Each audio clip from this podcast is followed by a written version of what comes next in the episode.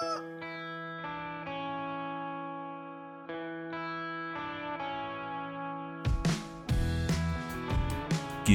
morning, baseball fans, and welcome to the 29th episode of the Morning Round Trip podcast here on August 8th. My name is Drew Frank, joined by my co host Liam Crothers. Hello and good morning. And today, once again, we are headlined by a COVID 19 update. We look right back again at this Cardinals organization as three new positive tests have emerged one with a staff member and two from players Ryan Helsley and Austin Dean. These positive tests came out yesterday morning and has resulted in the cancellation of the entire Cardinals Cubs series. The Cubs are already back at Wrigley Field, and for these Cardinals, it just means even more postponed games. They've played the fewest games in the MLB, and right now it looks like that's just going to continue. The St. Louis Cardinals have 55 games that they still need to play. And as of yesterday, they had 51 days to do it. So now that number is at 50, and it looks like there haven't been any contingency plans made up to even contend with the prospect of this lost Cubs Cardinals series. St. Louis, look forward to playing a lot of seven inning doubleheaders. I'm sure you guys are going to be the litmus test for this because they have to get through a ton of games in a very, very short span if they want any hope at getting any kind of off days during this season. Like I said, the Cardinals have a lot of games to get through, not a lot of time to do it. It's going to be a very, very intense schedule as the season goes through. And man, I think the Cardinals are going to have to make a lot of noise in a very short span of time if they want to figure out their position in the NL Central.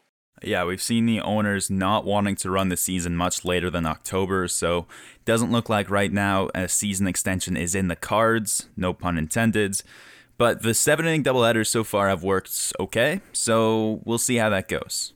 Of course, that was one of the three games we predicted last night, so we can't talk on that. I had the Cardinals, and clearly they went and messed everything up, so don't know how that prediction looks now. But the other two games continued on, and they were both very exciting games. From the Trop, the Yankees and Tampa Bay Rays made good use of the national game exposure they were given on MLB Network, and pitched quite well on both sides. The Yankees were led by Masahiro Tanaka, who went five innings, allowing just one hit in the first inning, and then was perfect the rest of the way. His total line had one hit, no runs, no walks, and five strikeouts. On the other side, it was Blake Snell, who still isn't fully stretched out yet, so he only went three innings. But those three innings, no hits, no runs, two walks, and five strikeouts, including four in a row at one point. If you combine that with the next reliever, Andrew Kittredge, they combined to no hit the Yankees through five innings. Not a lot of offense, as both teams, even through all nine innings, only combined for a total of four hits, two each, but the pitching was on full display last night. This was a pitcher's duel in every sense of the term. At one point, as you mentioned, Blake Snell, four Ks in a row, and four of his five strikeouts came via the curveball and he rung up Aaron Judge twice. And on the other side, Masahiro Tanaka, like you said, five strikeouts as well. And then the bullpens showed up for both teams, and they were very, very impressive. Now, I'm not too worried about the Yankees' offense in this one. We've seen earlier in this year the potential that they have to really go off and really post a big number on the scoreboard. But the Rays are a different story. Now, in the Rays' wins before this game, they were averaging seven runs in those wins. In their losses, they're averaging around two and a half runs. So it's very much been feast or famine for this Rays offense, and they've had to rely a lot on their bullpen. Luckily, the Rays bullpen so far has been one of the best in the league, and a tremendous performance from Diego Castillo and Nick Anderson from the bullpen in this game for Tampa Bay. Nick Anderson was really impressive in this one as he came up in a big spot to face Gary Sanchez, threw him three fastballs, good morning, good afternoon, and good night, sat him down on the way to a 1 0 Tampa Bay win. It's not exactly a scoreline you would expect to see in a game like this. No, not at all.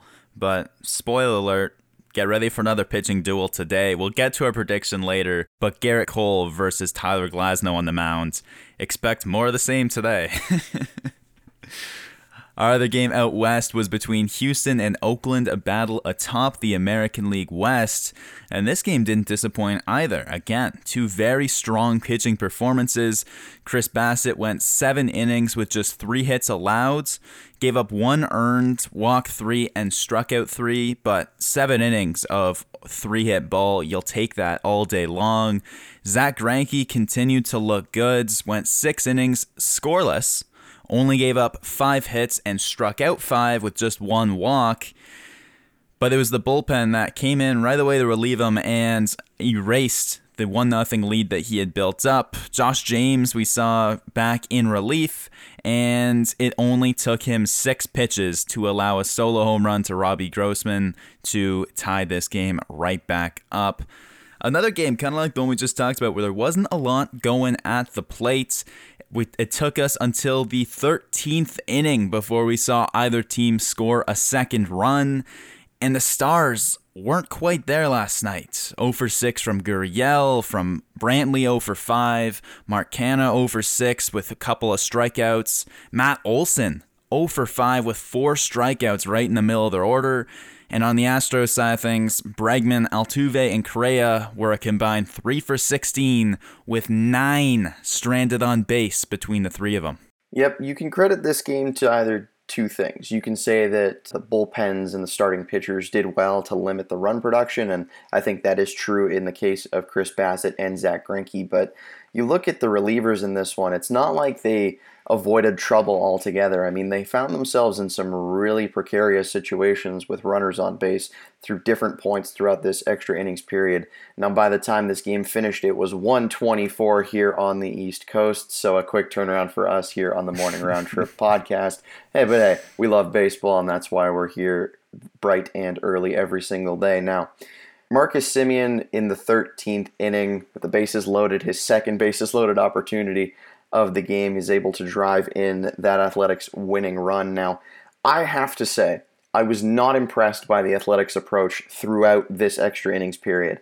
Multiple times it looked like they were trying to hit that walk-off home run, and I think that's definitely not the mentality that you need if you want to be successful in these late game situations. I mean, it seemed like every time there was a man on third for some reason, their batters were up there swinging for the fences. I saw Khris Davis put together a, a really poor at bat, and he struck out on a high fastball that he had no chance to even catch up with. I saw Mark Canha swing for the fences and set himself down with a big, big cut. I mean, the situational awareness for this A's team just was really poor in this game. And I think they're almost lucky that they were able to come away with a win after so many missed opportunities uh, with runners on base. Well, the 10th, 11th, and 12th, they stranded eight base runners between those three innings.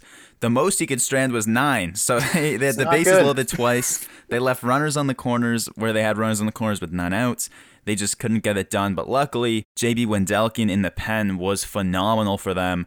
Pitched the 11th to 13th, so three innings of relief, allowed just two hits, one run unearned because it was the runner on second that came in to score. But yeah, this game just a crazy way to start this series. I'm excited to see what we've got in store for the last couple games of it today and tomorrow. But for me, the one thing that I had a hard time avoiding the comparison in the back of my mind is when we saw Greinke get pulled and the lead blown from the relief. You look around the league, and now the Astros are tied with the Orioles of the six and seven records, and the Orioles were actually able to beat the Washington Nationals 11 0 yesterday. Makes you wonder what happened uh, if you left Greinke in a little longer last night? What would have happened if you left Greinke in a little longer in game seven? But uh, hey, whatever. It's too late for them anyway. I digress. A massive Zach Greinke fan right over here, but what are you going to do right now? Around the league, we also saw a lot of interesting stuff. Continuing with that American League West, Mike Trout continues to be absolutely unreal. He's now got four home runs in the four games since he came back after becoming a father. And of course, he homers in his first at bats at Globe Life Field because why wouldn't he, as he just continues to terrorize every single team in that Western Division? He looks crazy good, and bonus points for him homering on his birthday. So happy belated birthday to Mike Trout. Wait, Mike Trout looks good? What what universe is this? Guy's been on fire, man. I mean, I didn't think it was possible for him to get any better, but Mike Trout with dad strength, I mean, Unreal. God, look out. We also saw Alex Verdugo having quite a night for the Red Sox. He launched two opposite field home runs as a lefty, which you don't see too often in Fenway Park. The first time in almost a decade since Blue Jays left-hander Lyle Overbay hit two over the monster against Jon Lester way back when. But for Verdugo, he wasn't done. In the top of the ninth inning, Travis Shaw tried to hit one out of his former home, but Verdugo, after hitting to himself, went up and robbed Shaw of one. Just a, a great performance from him. And Trevor Bauer continued to dominate. He went six innings, striking out 12, allowing just three hits and a walk for one earned against Milwaukee very dominant. He's now got 30 strikeouts in just three starts. First Red to ever do that. And you know their franchise has quite a bit of history to it. Continues to impress. And finally, an absolutely stupid, wild game between the Tigers and the Pirates yesterday. They go 11 innings. Final score 17 to 13. That's right. They went to extras and this game just crazy. We saw runs everywhere. Erik Gonzalez four for five with six RBIs. We saw Philip Evans also on the Pirates three for five with four RBIs, just hitting everywhere. Feel bad for the pitchers. 16 pitchers used between the two teams. Just I don't even know what to say. This looks like a football score. Yeah. 17-13. This this is Lions versus Steelers, man. this isn't a baseball game. The hell happened here? Well, just continuing that craziness, I want to take a quick look around the MLB right now because we've got the Marlins at 7 and 1. We've got the Rockies leading the West. We've got the Astros below 500. And here's my question because I picked my playoff teams before the season started. And now 8 of my 16 playoff teams are below 500. I'm not just talking out of a playoff spot, below 500. So I'll, I'll read you these teams, and I want you to tell me who you are most confident in and who you are least confident in the rest of the way. So starting with the American League, got the Rays who are under 500. Out west, we've got Houston and the Angels. And in the National League, my picks were clearly a little off center. Washington, the Mets, the Reds, Cardinals, and Arizona all well below 500s. I mean, what do you think here from what you're seeing? I will say that there are a couple of these teams that jump out to me as teams that I don't think you should be worried about purely based on the fact that they don't exist in ultra competitive divisions where three or four teams can legitimately make the playoffs. The Tampa Bay Rays are one of them. At 6 and 7, nearly 500, I'm not too worried about them in the East. I mean, obviously, everyone understands that the Yankees 9 times out of 10 finish atop that American League East and I mean, you, you look at the way the Rays have played so far this year, you can see that the pieces are there for them to put something together that allows them to come into that second spot into the American League East. So I wouldn't worry about them too much. And the Washington Nationals have played 10 games. And I don't think that a 4 and 6 record at this point for them, the reigning World Series champions, the Nationals, I think, have everything that they need in order to be a playoff team. Do I think they make it deep into the postseason this year? Not necessarily, but I do think they still have the potential to work their way into a playoff spot. I mean, you look at the Miami Marlins and the way they've started, I don't think anyone expected that from them, but it's going to be very, very interesting moving forward. A team that I am worried about, however, in that East is the Mets five and nine so far this year, and Pete Alonso is having the sophomore slump of sophomore slumps. He's a guy that you really needed to show up this year for the Mets in terms of a guy who was going to produce on offense. They obviously don't have the rotation in place that they probably would have liked with the lack of Syndergaard, and uh, they've been missing Stroman so far. DeGrom can't do everything on the field, although I'm pretty sure Mets fans wish that he could. Probably a good enough athlete too, but I am worried about the Mets in the East. Out west, I do think the Arizona Diamondbacks are a little misleading with their 5 and 9 record here. I don't think they've played awful baseball, and I think they had a really strong series against the Houston Astros. this week. So I think moving forward, they might have a couple of question marks that they have to answer. But man, you look at the way the Dodgers play and you look at the way that the San Diego Padres have been playing, man, that team's almost come out of nowhere to take that second spot in the West. And I mean, the Rockies too. I mean, just the Arizona Diamondbacks aren't necessarily playing awfully, but they're in a division that's so jam packed with talent and so jam packed with teams that might legitimately make the playoffs. I mean, I think LA, San Diego, and Colorado could all make the playoffs uh, in a 60 game season like we have right now. And I think Arizona finds themselves on the outside looking in there. And a big reason they've fallen behind is because they've had a tough schedule facing the Dodgers for four, the Astros for three. But really, what's been the difference is they've dropped four of the five games they've played against the Padres so far, including last night, where we saw Fernando Tatis Jr. homer on the first pitch of the game. They would go on to win that game 3 0, so they would never look back after that home run, the eventual winning run. But they're back in action today, or I guess I should say tonight at 9:10 p.m. Eastern, and we'll start our predictions there. It's going to be Merrill Kelly visiting Chris Paddack. I think the Diamondbacks really need a win, so I wouldn't be surprised if they came out swinging and had a hot start to tonight's game. But Chris Paddack has really impressed me, and I can't pick against him. I'm going to go with the Padres in this one. Like you said, I think the Diamondbacks do need a win here, but this San Diego Padres offense has been so, so potent and has the potential to go off any given night, especially given how streaky Manny Machado can be and just how much pop we've seen from Trent Grisham. I mean, dude, Jake Cronenworth? Who?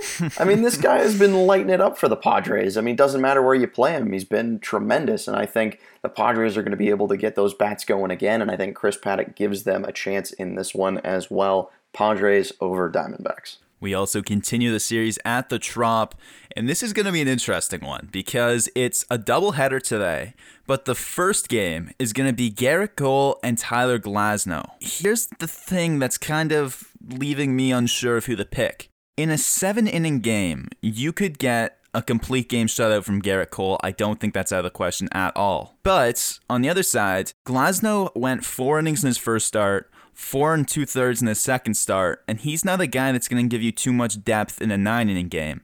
I almost feel like a seven inning game kind of plays more towards his style, where you need to rely on your bullpen, and if you take two innings off the end, you don't need to as much. So I think if there was going to be a, a, game that he dominates and, and really controls, it's going to be a seven inning game, and I'll take the Rays again on this one. Now, like you said, this is a very unique situation for a guy like Tyler Glasnow. Kevin Cash is going to have to make a decision here at some point. Does he have enough faith in Tyler Glasnow's stuff to leave him in there in the sixth and seventh, which are essentially now the eighth and the ninth, and have him potentially be hurt by a long ball or have him run into trouble very quickly against a strong Yankees offense?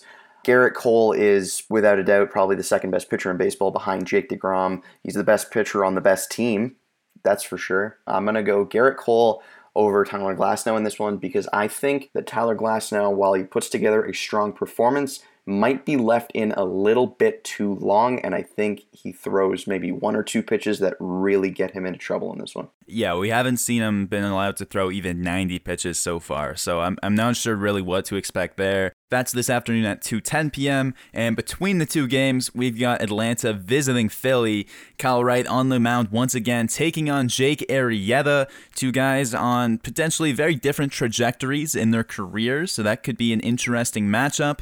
They play tonight at 6:05 p.m. Eastern. I think you gotta like Atlanta. I think they gain on the Marlins, and I think I'm gonna go with Kyle Wright in this one. Kyle Wright has had a rough start to his season. There's no doubt about it. His ERA sits at 7.50 and he's 0 1 on the year. He needs to put something together if Atlanta want to have a strong game in this one. Now, Jake Arrieta on the other side didn't have a terrible game in his last outing against the New York Yankees. The Yankees offense is always hard to quiet down, but with how potent this Atlanta Braves offense has shown they can be, I think they're going to be able to keep things rolling. I'm going Braves over Phillies. Well, that'll do it for today's show. You can find us on Twitter at Trip Morning. You can find us on Instagram at Morning Round Trip. And if you haven't checked out the Instagram, there is no better time than today.